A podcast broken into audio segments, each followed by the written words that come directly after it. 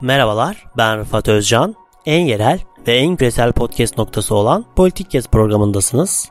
Bu programda ülkemizde ve dünyada meydana gelen gelişmeleri, iletişim, sosyoloji ve siyaset gibi alanlar üzerinden konuklarımla birlikte geniş bir perspektifle ele alıyorum. Haydi başlayalım.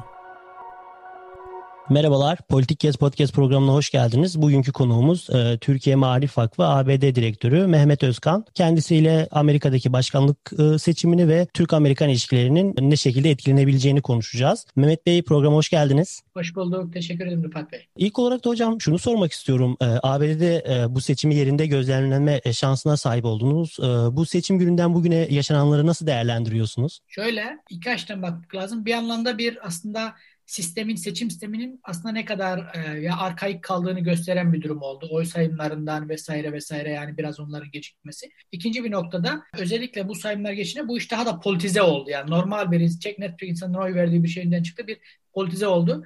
Bir taraftan da tabii bütün bu ikisini toplam olarak şunu görmek lazım. E, Amerika biraz da bu seçim e, şöyle bir fark oldu. Bu seçimde biraz Amerika'nın geleceği nasıl şekillenecek sorusu şey, cevap bulduğu için e, aşırı kutuplaşmış, aşırı böyle iki zıt, iki zıt kutup arasında gidip gelen bir seçim oldu. Herkes bu seçimi tamamıyla ciddiye aldı ve ciddi bir kimlik meselesi haline geldi. Siyasallaşan bir Amerika gördük. Bu çerçevede seçime katılım oranı malum normalde 55-57 iken 67'leri e, 68'leri bulmuş durumda şu an. Bir de hocam iç siyasette nasıl bir değişim yaratacağını bekliyorsunuz bu seçimin? Mesela Anayasa Mahkemesi'nin üye sayısının artırımı gibi konular konuşuluyor. Bunu hakkında bir şey söylemek ister misiniz? Şöyle, Amerika büyük oranda kurumlarla yürüyen bir devlet, büyük oranda. Trump biraz bunu kısmen kurumları türpeleyip kendi e, gücünü merkezi yani özellikle başkanlık kararnamesiyle yürütmeye başlamıştı.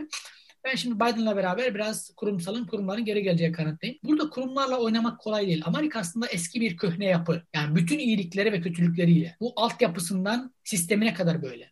Siz Amerika'da bir sistemi oynamaya kalkarsanız o sistemi tekrar kuramayabilirsiniz. Aynı sosyal konsensüsü bulamayabilirsiniz. O anlamda var olan kurumları korumak, güçlendirmek ya da varlığını sürdürmek bence öncelik olacaktır. Çünkü ben onun dışında kurumsal alanda bir değişiklik yapmak çok kolay olmayabilir. Ciddi şekilde iki partinin de destek verdiği bir şey gerekiyor. Şu an sosyal kutuplaşmadan ve siyasal kutuplaşmadan dolayı iki partinin destek vereceği bir sistem değişikliği ya da sistem içinde belli değişikliklerin çok kolay olduğu bir dönemde değiliz. Peki siz e, seçime 40 gün kala bir tweet serisi yapmıştınız. Orada 2016'da Trump'ın seçilmesini destekleyen biri olarak bu dönem Biden'ın başkan seçilmesini e, istediğinizi yazmıştınız. Bunu biraz bizim için açar mısınız ve bunun Türkiye için ne anlam ifade ettiğini bu hipotezinizin ya o zamanki tezinizin daha doğrusu? Şimdi şimdi 2000 Amerika'da e, müesses nizamının bir sallanması gerekiyor. Bunda ancak Trump gibi bir figür sallayabilirdi. Çünkü Amerika hala o soğuk savaş döneminin sarhoşluğuyla giden bir devlet. Yani devletler o oluşturduğu alışkanlıklardan kolay vazgeçmezler. Büyük krizlerle karşılaşınca onları tekrar sorgularlar dış politika yapım tarzından, dünyaya bakış açısından vesaire. Dolayısıyla Amerika yani o soğuk savaşından çıkamamıştı. Trump bunun için iyi bir fırsattı ve Trump Amerika'yı soğuk savaştan, soğuk savaş rüyasından uyandırdı. Dedi ki artık yeni bir dünya oluşuyor. Bu dünyada Amerika kendisini yeniden konumlandırması lazım. Tabii her konumlandırma kartların yeniden dağıtılması demek, taşların yerinden oynaması demek. Bu da belli değişiklikler ve riskler demek yani. Eski konfor alanından çıkması demek. Dolayısıyla bu anlamda Trump bence ihtiyaçtı Amerika için ve dünya için de bir ihtiyaçtı ve güzel oldu. Ama ikinci döneminde e, çünkü Biden'ı ben e, yani gelmesinin daha makul olacağını düşündüm. Sebebi de şuydu. Çünkü Trump dış politika, birinci dış politikayı değiştirdi, dönüştürdü. Soğuk savaş mantığını yıktı. Bu çok güzel oldu. Bu Türkiye alanlaştı, Almanya alanlaştı. Yani bütün ilişkilerde krize rağmen bu ülkeler kendi otonomilerini hissettiler ve yani artık bu ülkelerin Amerika'nın bir nevi Amerika'nın emrinde bir ülke olmadıklarının farkına vardı. Amerika da farkına vardı. Kabul etti. Ama ikinci dönem eğer Trump devam e, kazansaydı tekrar bu defa Amerika'nın iç sistemini sallama ihtimali vardı ki şu an aslında yani seçim seçimde hile yapıldı tartışmasını yani belli iddialar olmasına rağmen belli deliller olmasına rağmen güçlü bir şekilde dillendirilmesi işte seçimin çalındığını söylemesi aslında Amerika'daki seçim sistemini sorgulaması demek. Yani bunun yeniden önermesi demek yıkıcı bir dil aslında. Dolayısıyla kurumları yıkmaya geçecek bir Amerika'nın yani bir, bir Trump politikasında bir Amerika'nın bunun e, Amerika'nın ve dünya için çok e, faydalı olmayacağı kanıtım. Çünkü Çin'den dolayı ortada bir Çin gerçeği var. Çin'le bir şekilde Amerika'nın bir mücadeleye girmesi lazım. E, Çin eğer Amerika'nın sistemde, küresel sistemde hızlı bir şekilde çekildiği bir dönemde Çin etkisini genişletmeye başlarsa bu bütün ülkeler için ciddi neredeyse hayal kırıklığı olabilir. Çünkü diğer ülkelerin içine karşı bir direnci yok tek başına. Dolayısıyla bu anlamda Biden gibi yani Biden biliyorsunuz 45 yıllık bir senatör, devletin içinden gelen, müesses nizamın içinden gelen ama devletin ve dünyanın değiştiğinin, değişmesi gerektiğinin farkında olan birisi. Yani dışarıdan gelen birisi değil. O anlamda içerideki kurumsal yapıyı yıkmadan bir değişim gerekiyordu. Bunu Biden yapabilir mi yapamaz mı önümüzdeki dört yılda göreceğiz. Ama ondan dolayı ben Biden'ın doğru olması, olması gerektiği kanadındayım. Bunun Türkiye için de böyle olması gerektiğini düşünüyorum. Bunun da temel sebebi şu. Nihayetinde yani biz aslında Türkiye için en büyük dış politika meselesi şudur ön üzerinde. Amerika ve Çin bir şekilde bir çatışmaya girerse ekonomik, siyasi ya da askeri fark etmez. Sıcak ya da soğuk o da fark etmez. Türkiye nasıl bir pozisyon alacak?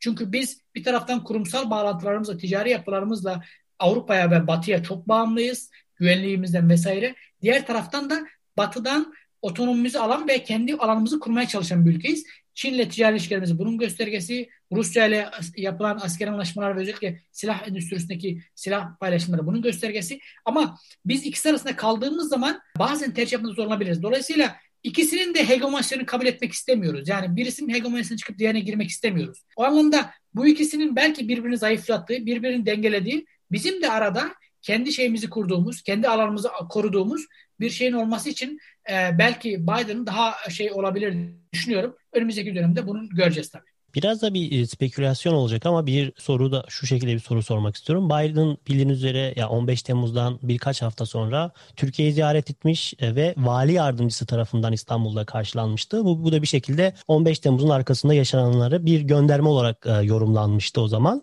Şu an Biden başkan artık ve politik psikoloji bakımından baktığımızda bunu nasıl değerlendirebiliriz sizce? Bunu hala Biden yani unutmamış olabilir mi? Şöyle şimdi o dönemin atmosferi önemli. Malum 15 Temmuz'dan sonra Amerika Türkiye'deki Türkiye'deki halkın demokrasi mücadelesine geç destek vermişti. Biraz halkın kızgınlığı da vardı. O vali yardımcının karşılaması bunun göstergesiydi. Yani Biden bence şöyle bakmak lazım. Yani bu tür devlet geleneklerinde bu tür küçük şeyleri büyütmemek lazım. Yani mutlaka etkisi olmuştur ama ben onu unuttuğu kanaatindeyim. E, o zaman başka bir atmosfer var Türkiye'de. Şimdi başka bir atmosfer var. Amerika'da başka bir atmosfer vardı. Şu an başka bir atmosfer var. Yani o tür şeyler bence ana olarak kalır. Nihayetinde e, yeni bir dönemden bahsediyoruz. Ben Biden döneminde kesinlikle bir Amerika'da Obama'nın üçüncü dönemi olacağı kanaatinde değilim.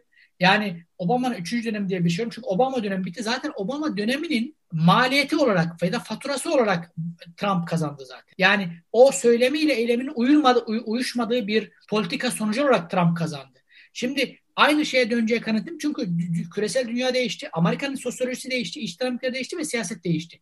Dolayısıyla bu anlamda geri dönüşten öte biz yeni bir Biden dönemi görüyoruz. Nasıl bu dönem olacak? Bunu bilmiyoruz. Bunu göreceğiz. Çünkü ortada kısmen eski yaklaşımların, paradigmaların işlemediği bir şeyden bahsedeceğiz. Dinamik bir dünya var, kırılgan bir dünya var. Artık tehditler daha farklı. Ciddi bir pandemiyle yüzleşiyoruz. Bu pandeminin getirdiği başka bir sürü meseleler var. Yeni uluslararası işbirliği alanlarından belki küresel ekonomi 2-3 yılda zor toparlayacak. Amerika'da yaklaşık 40 milyondan fazla insan işsiz. Dolayısıyla birçok iç meselenin ve dışarıdaki önceliklerin kesiştiği bir yerden bahsediyoruz. O anlamda yani e, o küçük şeylerin bir olacağı kanaat değilim. Yani yeni bir dönem açmak zorunda ve iki ülkenin de bence birbirine ihtiyacı var. Zaten Türk-Amerikan ilişkileri kopmaz. Asla kopmaz. Yani ilişkiler, zayıf ilişkiler bir şekilde durabilir, farklı alanlara kayabilir ya da ilişkilerin dozu değişebilir ama ilişkilerin kopma ihtimali çünkü ticari, kültürel birçok anlamda ciddi ilişki var. Yani ve kurumsal zemini var bu ilişkilerin. NATO'dan tüm başka şeye kadar. Sadece ilişkilerin nasıl olması gerektiği ya da ilişkilerin içeriğin yeni nasıl iç tanımıyla alakalı bir tartışma var. Çünkü değişen bir Amerika var, değişen bir Türkiye var. İki değişen aktör yeniden oturup eski alışkanlıklarını bırakıp yeni bir ilişki kurması gerekiyor. Aslında Türk-Amerika ilişkilerinde yaşanan en temel kriz bu. Bir de yani Jeffrey'nin bu süreçte istifa ettiğini gördük ve şimdi de ABD Suriye özel temsilcisinin yani ulusal güvenlik e, danışmanının kim olacağı ayrıca kim olacağı konuşuluyor. Brett McGurk olabilir mi ya da danışman olmasa bile bu ekibe girebilir mi? Bu konuda değerlendirmelerinizi e, rica edebilir miyim hocam? Böyle yani kimin e, Biden'ın ekibine gireceği şu an için söylemek çok erken. Ama tabii Biden ekibinin kim olacağı önemli ilişkilerde. Biraz zamana yaymak lazım. Eğer Biden eski Obama ekibini getirecekse zaten Obama'nın üçüncü, üçüncü dönemi söylemi güçlük kazanır. Yani biraz şimdi Kamala Harris faktörü var. İster istemez Kamala Harris biraz daha kendi e, etkisini de gösterecektir. Cumhurbaşkanı yardımcısı olarak. Dolayısıyla biraz bunları söylemek erken ama yani görev de alabilir, alamayabilir de. Çünkü bu tamamıyla şeye bağlı. Yani bazı ilk kişiler vardır ki bir süre sonra maliyet ödemesi lazım, kenara çekilmesi lazım. Eğer Biden Türk-Amerikan ilişkilerinde yani elini göze bat, batırmak istemiyorsa, bir şekilde ilişkileri kötü başlamak istemiyor, getirmez mesela. Ama tabii ya da en azından o ilişkileri etkileyecek kilit bir konuma getirmez. E, ama dediğim gibi bu konular biraz erken. E, bu tamamıyla biraz daha eğer daha önce bir temas olursa yani Biden-Türkiye ilişkileri, kurumsal ilişkileri anlamında belli bir temas olur, belli bir ortak zemin olur. O şekillendirir. Şu an için bunları söylemek çok erken. E, dediğim gibi çok sürpriz isimler de gelebilir. Nihat dediğim gibi yeni bir Amerika var. Yeni, yeni bir Amerika sosyolojisi var. Zaten Trump o eski establishment'e, eski müesses nizama karşı olarak gelmişti. Onların da temsil edildiğini hissetti, temsil edildiğini hissettiği ve Amerika'nın artık eski Amerika olmadığını hissettiren bir yaklaşım olması lazım. Bunu Biden'ın ilk konuşmalarında görüyoruz ama tabii uygulamaları nasıl olacak göreceğiz. Ekim içinde biraz erken diye düşünüyorum biraz e, seçim sonuçları çok netleştiği zaman e, Ocak ayı gibi netleşir diye düşünüyorum Ekim. Bir de şimdi Türkiye ile Amerika arasında belli kronikleşmiş bu son aslında 5-6 yılın meseleleri olan birçok e, mesele var. İşte YPG mevzusu var, S-400 mevzusu var, F-35 var, katsayı yatırımları var, Halkbank davaları var. Son dönemde çok konuşulmuyor olsa da Fethullah Gülen'in iadesi ve, ve FETÖ meselesi var. Bunlar konusunda ne şekilde gelişmeler olabilir Biden döneminde? Şöyle Şimdi e, Türk-Amerika ilişkilerinde birçok mesele var. Bahsettiniz yani. Katsa yaptırımları birçok mesele var. Bu Trump ilişkilerde de aynen masa duruyordu. Bence Türk-Amerika ilişkilerinden holistik bakmamız lazım. Biz Türk-Amerika ilişkilerinde şunu yapıyoruz. İlişkilere iki boyutlu bakıyoruz. Yani ikili, ikili ilişkiler olarak bakıyoruz. Bir de bir sorun varsa sanki birçok kriz varmış gibi bakıyoruz. Türk-Amerika ilişkilerindeki meseleler spesifik sorunlar değil. Spesifik sorunlar her zaman olacak ve olmaya devam edecek. Bundan sonra da olacak birçok anlaşmadığımız konu olacak. Ama bu ilişkilerin yani stratejik müttefikliğin anlamının ne olduğu sorusunun cevabı yok şu an. Yani Türkiye ile Amerika ortak bir vizyonda birleşebiliyor mu? Yani belli konularda. Asıl mesele bu. Onun için zaten ortak bir vizyon, Soğuk Savaş döneminden kalan ortak vizyon gittiği için iki taraf, iki ülkede farklı öncelikler devreye girdiği için bu tür küçük yani küçük demeyeyim önemli ama nokta noktasal sorunlar ilişkileri tanımlayıcı tanımlayıcı bir bir şey bir alana gidiyor, bir yöne gidiyor. Yani Biden'la beraber yeni bir ilişki kurulabilir mi buna bakmak lazım. O sorunlar bugün çözülür ama yarın benzer başka bir sorun çıkar. Yani sorun ortak bir yaklaşım tarzı geliştirmek. Bu anlamda Çin'in bundan sonra küresel siyasette ana Amerika siyasetinde ana öğelerden birisi olacağı düşünüldüğü zaman belki orada atıyorum yani Belki orada yeni yeni pozitif alanlar doğabilir. Afrika'da mesela Türk-Amerikan ilişkilerinin daha iyi paylı paslaştığı bir dönemin önü açılabilir. Yani biraz çapraz görmek lazım. Latin Amerika'da bir şekilde Venezuela dahil birçok mesele var ve Türkiye'nin çok iyi ilişkileri var. Amerika'nın o meseleyi çözmesi gerekiyor. Belki başka bir pozitif rol oynayabilir Türkiye. Yani bir taraftan e, Türkiye eksteyken diğer tarafta katkı verebilir. Dolayısıyla çapraz bir ilişkinin kurulduğu yeni bir şey kurulabilir. Bu tamamıyla şu an dış politikada yaratıcılığın, dinamikliğin ve yakın takibin ve kısa vadeli hamlerin önemli olduğu bir dönemdeyiz. Çünkü uzun vadeli şeyleri geçti. Yani bugün emin olun 5 yıl sonra 10 yıl sonra Türk-Amerika ilişkilerini konuştuğumuz zaman yani S-400 olmaz ya da işte FETÖ meselesi olmaz ama başka bu tür meseleler olur. Eğer ilişkilerin doğası konusunda bir karar verilmezse kısa vade bir karar verileceği kanaatinde değilim. Çünkü değişen bir dünya var. Bu değişen dünyada devletler kendine yeni rol biçiyorlar.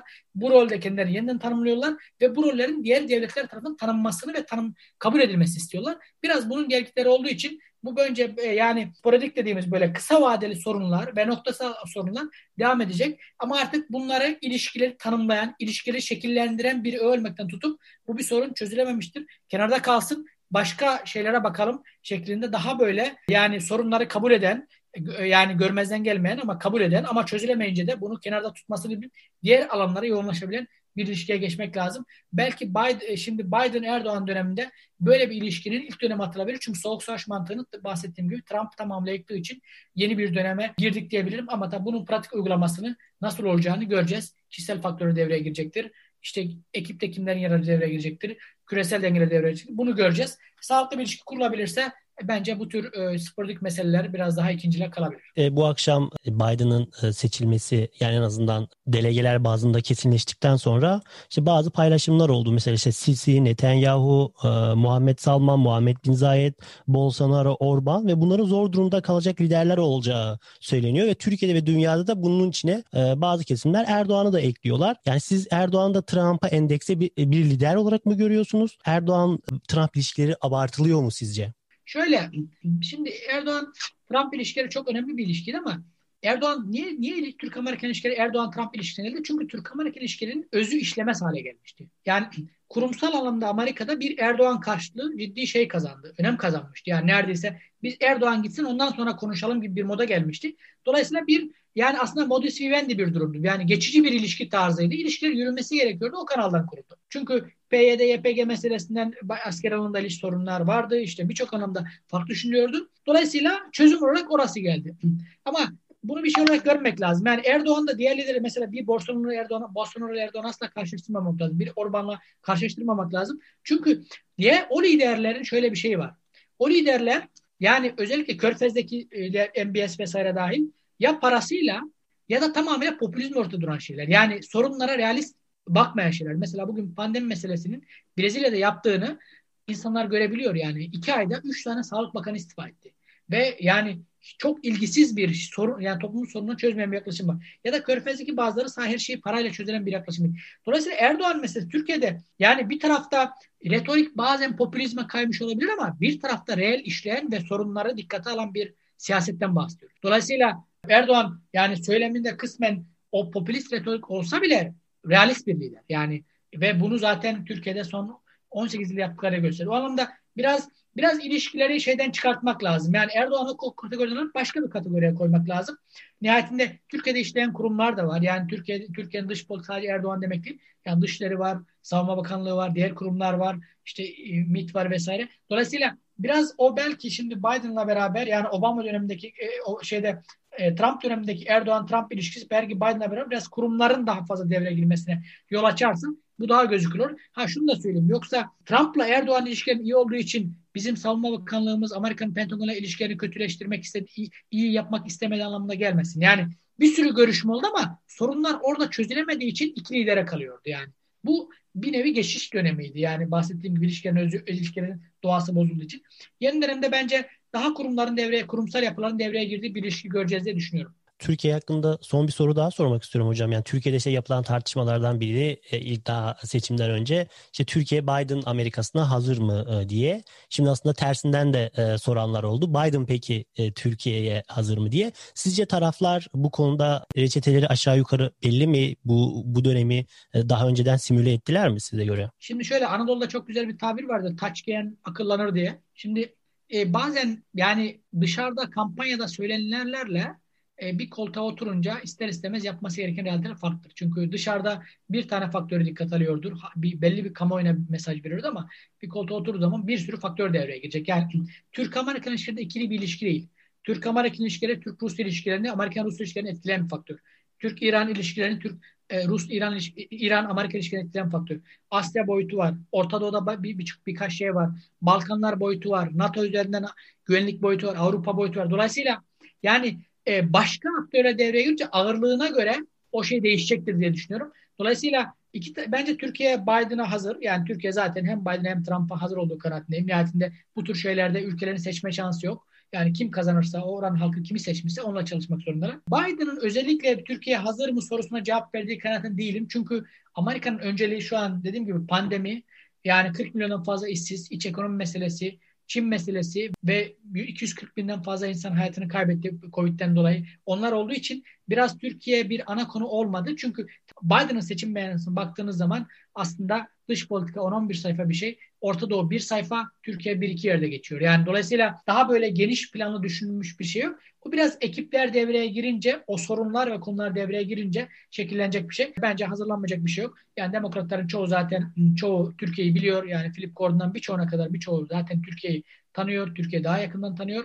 Ve Türkiye'nin potansiyelini de biliyorlar. Sadece yani e, şartlar neyi zorlayacak? Nasıl bir iş kuracaklar? Nasıl bir pozitif bir pozitif hava olur, pozitif hava olursa bence sağlıklı bir ilişki kurulur. E, iki tarafta aslında yani hazır olmazsa da hazırlanmak zorunda. Yani Türkiye Trump'a da hazır değildi ama hemen gerekli hazırlığı yaptı. E, bu, bu biraz böyle yani iki, maalesef iki ülke lideri kimle çalışacağını çok seçemiyor. Çalışmak zorunda kalıyor yani. Şimdi bir de Orta Doğu üzerine iki tane soru sormak istiyorum. İlk olarak İsrail'i sormak istiyorum. Şimdi Büyükelçiliğin değişimi söz konusu ve onun Kudüs'te kalacağı öngörülüyor. Zaten kabul ediyor Biden bunu da. E, ve bir de Orta Doğu barış planı var ortada. Bunların yani hem Filistin e, meselesi de var burada tabii ki. Genel olarak bu e, hem Orta Doğu barış planının hem de Filistin politikasının ne şekilde değişip dönüşebileceğini öngörüyorsunuz hocam? Trump'ın Orta Barış Planı aslında bir barış planı mıydı yoksa var olan durumun dikte edilmesi miydi çok emin değilim. Birçok ülke tamam e, yani işte Birleşik Arap Emirlikleri birçok ülke Sudan dahil e, büyükelçilik açacağını söyledi, ilişkileri kuracağını söyledi ama bu arazide hiçbir sorunu çözmüyor. Yani sizin bir hiçbir hiçbir sorunu çözmüyor. Ne Filistinlerin sorunu çözmüyor ne başkalarının. Dolayısıyla Trump'ın yaptığı aslında var olan realiteyi daha da e, dejur hale yani daha da hukuksal hale getirmek daha da böyle görünürde çözüm ama realitede hiçbir şeye dokunmayan bir politikaydı. Yani bu Biden tabii nasıl bir şey yapar çok emin değilim ama en azından Biden'ın Körfez ülkelerine özellikle yani e, Suudi Arabistan ve Birleşik Arap Emirlikleri'ne bu kadar rahat at koşturabilecekleri şekilde bir alan açıp açmayacağı konusunda şüphelerim var. Nihayetinde Kaşıkçı olayının birçok meseleye kadar daha farklı bir yaklaşım var. İlişkiler mutlaka devam edecektir. Mutlaka yani iyi olacaktır ama Trump kadar açık çek verecekleri kanaatinde değilim. Yani o anlamda da belki yani bütün aktörleri devleti bırakmayan bir şey gidecektir. Farklı bir şey göreceğiz. Yani bence belki kısmen yani Obama'nın etkisiyle kısmen Obama dönemi dönüş olabilir burada ama Obama'nın artık Trump'ın bıraktığı yeni bir realite var. Yani elçilik oraya taşınmış durumda. Belki elçilik geriye gelmez ama en azından realitede yani şey yapmayan bir şey. Çünkü Amerika'da ciddi Filistinliler, ciddi Müslümanlar var. Trump bunların da oyunu aldı. Yani Bunlar da görmezden gelemez ve İslam dünyasına bir ilişki var. Trump'ın tek e, önceliği biraz tabii ister istemez yani sadece ekonomik öncelikli olduğu için e, yani o gözle bakmıştık. Biden'ın e, bu konularda biraz daha diplomatik, biraz da devlet geleneğini dikkate alan, biraz da eski geçmişini dikkate alan bir politika takip edeceği kanaatindeyim. O Trump'ın barış planı da zaten dediğim gibi ismi barış planıydı. Ee, zaten o da e, yani rafa kaldırılacak. Ee, bir de İran'la ilgili bir soru sormak istiyorum. Yani İran'a yönelik bakış açısında bir değişim e, öngörüyor musunuz? Özellikle nükleer anlaşmaya geri dönüş konusunda. Öyle. Şimdi İran konusunda tabii demokratlar daha yumuşak. Yani Trump gibi savaşçı ve keskin net değil. Büyük ihtimalle e, o konuda mesela biraz daha İran'ı sistem içine çekmeye çalışan bir model olabilir. Nihayetinde şunu da görmek lazım. Şimdi İran meselesini sadece İran'la görmek lazım. İran'ı ne kadar çok ne kadar Rus, Rusya'nın yanına itmemek için biraz Batı kendine çekmek isteyecektir. Ee, yoksa orada Rusya hattı güçlenecektir. Onun için biraz daha daha bir yumuşak, belki e, eski anlaşmadan daha sert bir anlaşma olabilir, daha çok garanti olabilir. Onu görecektir. İran da buna hazır. Çünkü İran'da biraz özellikle ekonomik ambargolardan çok etkilendiği için biraz daha fazla taviz verebilir nihayetinde. E, dolayısıyla diplomasinin öne çıktığı bir şey görebiliriz. Ama ne olur, nasıl şekillenir e, bu şu an net değil. Çünkü biraz da burada Avrupa'nın tavrı da belirleyici olacak. Amerika İran konusunda özellikle Biden döneminde tek başına Trump'ın olduğu gibi bir hamle yapmayacaktır. Avrupalıların Avrupalılarla ortak hareket edecektir. Avrupalılar da daha çok İran'ı yani sistem içine çekme eğilim var. O eğilim belki daha güç kazanacaktır ama anlaşma şartları biraz değişebilir. Biraz daha İran aleyhine olabilir vesaire ama dediğim gibi o eğilimin yani Trump en azından Trump dönemindeki sert politikanın kalmayacağı kanaatim. Ama şu bu şu demek değil. Bir şekilde bir provokasyon ve İran'ın yanlış yaptığı bir şey olursa e, bu tabii sert de olabilir. Yani o tabii tamamıyla İran ilişkilere bağlı. Yani özellikle ulusal güvenlik, Amerikan askerine saldırı vesaire bir şey olursa başka bir boyuta gider zaten doğrudan güvenlik meselesi. Ama ilkesel anlamda ee, yani görünen görünen hava biraz da Avrupa ile beraber hareket edeceği yönünde. Şimdi siz bahsettiğiniz için bir e, önceki e, soruda bir, iki üç önceki soruda o aklıma geldi. Bir de şeyi sormak istiyorum yani mesela siz dediniz ki işte mesela Trump döneminde Türkiye e, daha ön plana çıktı. Daha e, otonom alanlar kazandı ya da Almanya yine aynı şekilde. Yani siz bundan sonra genel olarak küresel olarak düşündüğünüzde e, Biden döneminde işte Avrupa, Çin, Türkiye gibi yani Türkiye'yi konuştuk ama böyle yani Orta Doğu bu bölgelerin e, ne şekilde konum alacaklarını düşünüyorsunuz? Yani soğuk savaştan Öyle.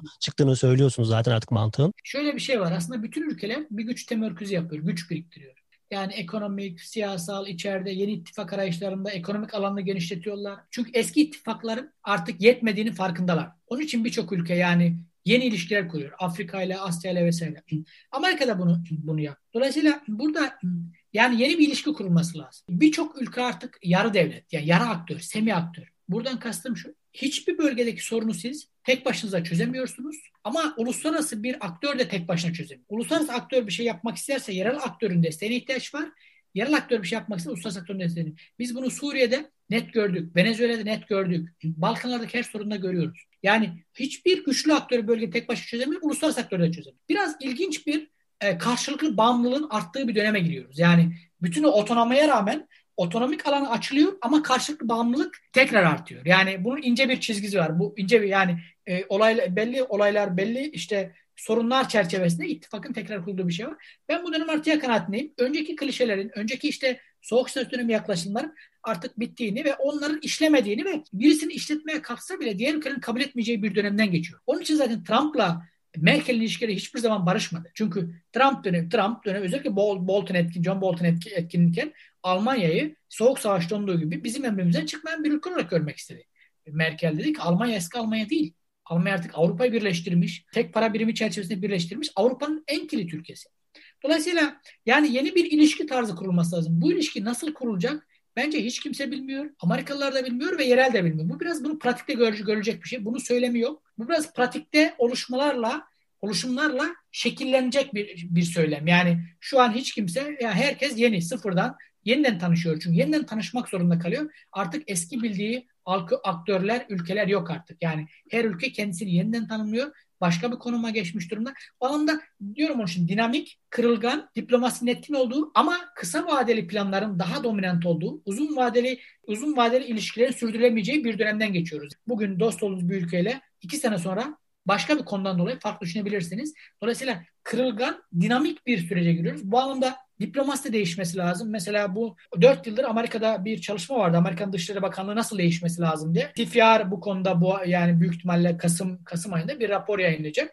Dolayısıyla zaten kısa, bir kısa özetini yayınladılar. Yani diplomasi de kurumlar da bu anlamda kendini yeniden adapte etmek zorunda değişen dünyaya.